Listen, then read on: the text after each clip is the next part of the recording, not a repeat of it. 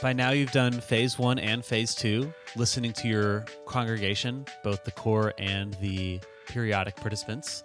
And now we want to talk a little bit more about the contextual community, the community in which your church sits. These are all the people beyond your church that you might interact with. Maybe you see them at the grocery store. Maybe they come to community events. Maybe you see them at the festivals. They might even be your friends because I'm sure you're friends with people in your town or your community. It's just thinking a little bit outside the walls of the church because the church is there to serve the community and to be a part of it. So we just want to talk a quick a uh, little bit about that.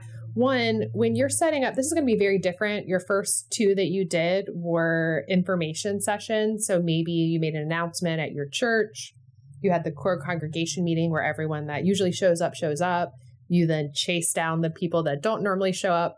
But now these are going to be totally different. These are going to be informal. These are going to be with people in your community that are conversational. Maybe you offer to get a cup of coffee with them and you're just meeting with a, a, handful of people. You're not trying to get everyone in the entire community's opinions. So we wanted to give you a couple tips about that, about how to decide who to meet with, and then also some things to think about when you're meeting with them. Yeah. Also, in this guide, it says you know something about considering your congregational or missional values. What What do you mean by that exactly? So you want to be thinking about the community, which is your town or your city or the place in which your church sits. And so you're not just thinking about what's going on in your church because it's directly connected to what's happening in the community in which your church exists because the people of your church are the people of your community as well.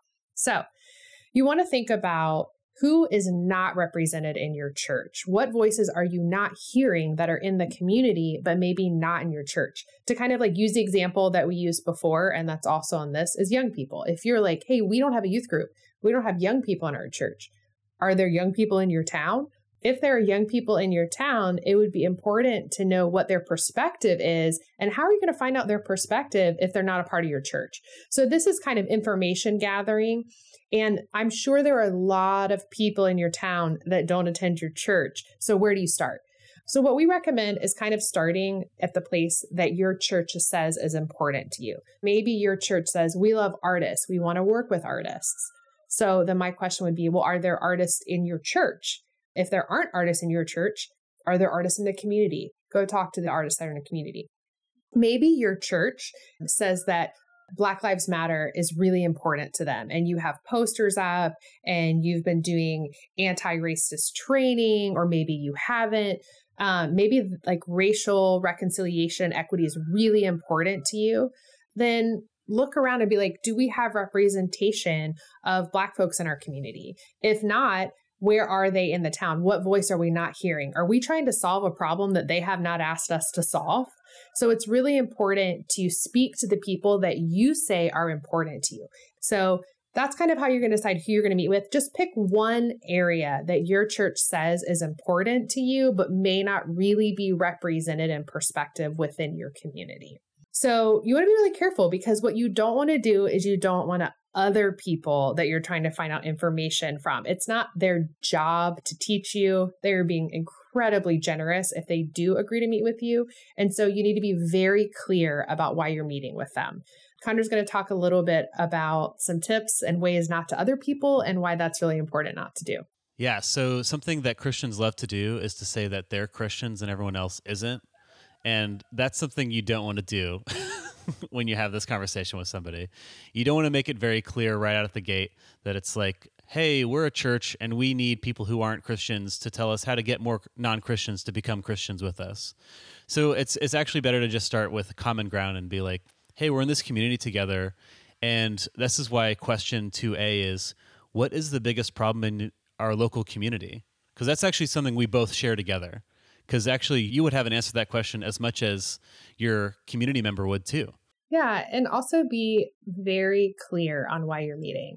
And it, when I when I would meet with people in the contextual communities when I was working with different churches, and to be honest, these aren't communities that I was a part of, and so I was very clear. Hey, I'm working with this church or you're saying, Hey, I'm from this church, and we're really trying to understand how we can be helpful in the community and maybe how we haven't been helpful in the past. Would you be willing to meet with me? Because I'd love to hear your perspective about how our church is existing in the community and really reaching out and inviting people because you value them. You see them as an expert of their own voice and their own experience.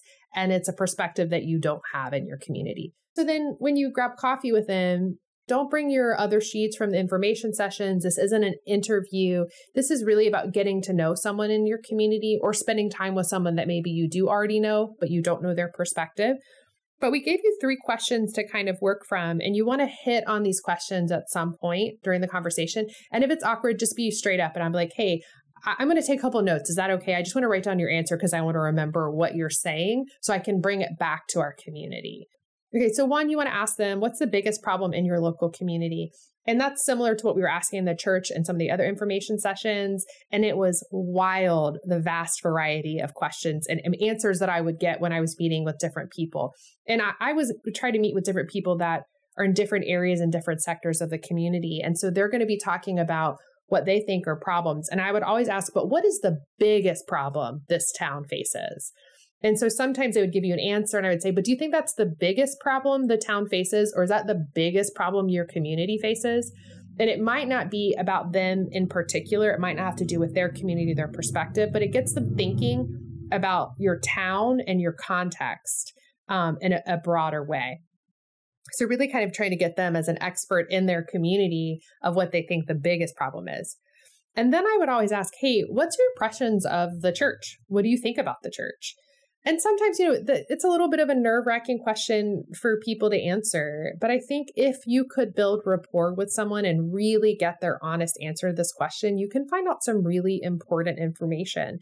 And sometimes it might be really intense. Like it might be, your church has hurt me and there needs to be reconciliation, or I felt excluded, or I'll give you some answers that I've heard from people like this church kicked all of the unhoused people out of their property and I don't feel like they care about anybody or even down to like, hey, my impression of your church is whenever I'm volunteering, it's always the Methodists that are there. It's people from your church that are volunteering.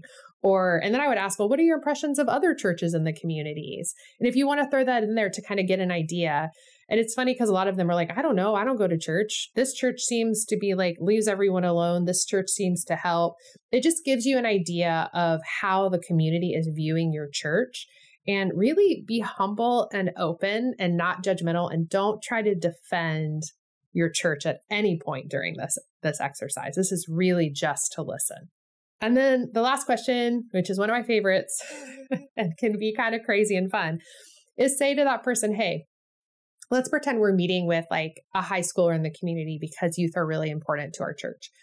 And you say to them, "Hey, if I were to say to you that you could have our entire church building, all of the time resources, volunteer hours, all of the expertise, and all the money that we have. What would you do with it?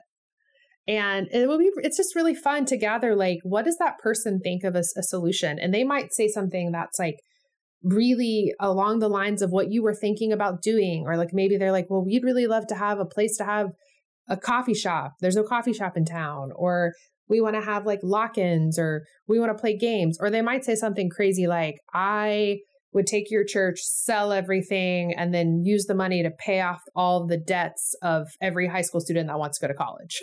You know? So it might be all over the place, but you're getting ideas and you don't want to shoot anything down. And you're also getting to hear the heart of the people in your community and what they actually want. And also, you might even get lucky and hear in that answer a little bit of what they think you should be doing that you're not doing. So, Connor, anything else you want to add? Just any like tips or tricks on how to identify people, how to treat people, and how to get info, um, get information that's useful for your church. Yeah, I really liked what you said. Not being defensive, trying not to take things personally, um, being as open and humble as you can in this conversation because. Uh, again, Christians tend to be perceived as judgmental. and so that you're already working against that common perception that many people have and so even just in that by being able to take criticism well and being open and humble will already be a gift to your community Great. So good luck. I'm really excited. These are some of my favorite meetings that I have with people in the community. So I'm really excited about you doing this process. Have fun. Make sure after the meetings you record everything, jot down notes, things that you heard that maybe you didn't want to be writing the entire time, and then include all of their ideas, no matter how wild they might seem, on your data sheet that it's connected to.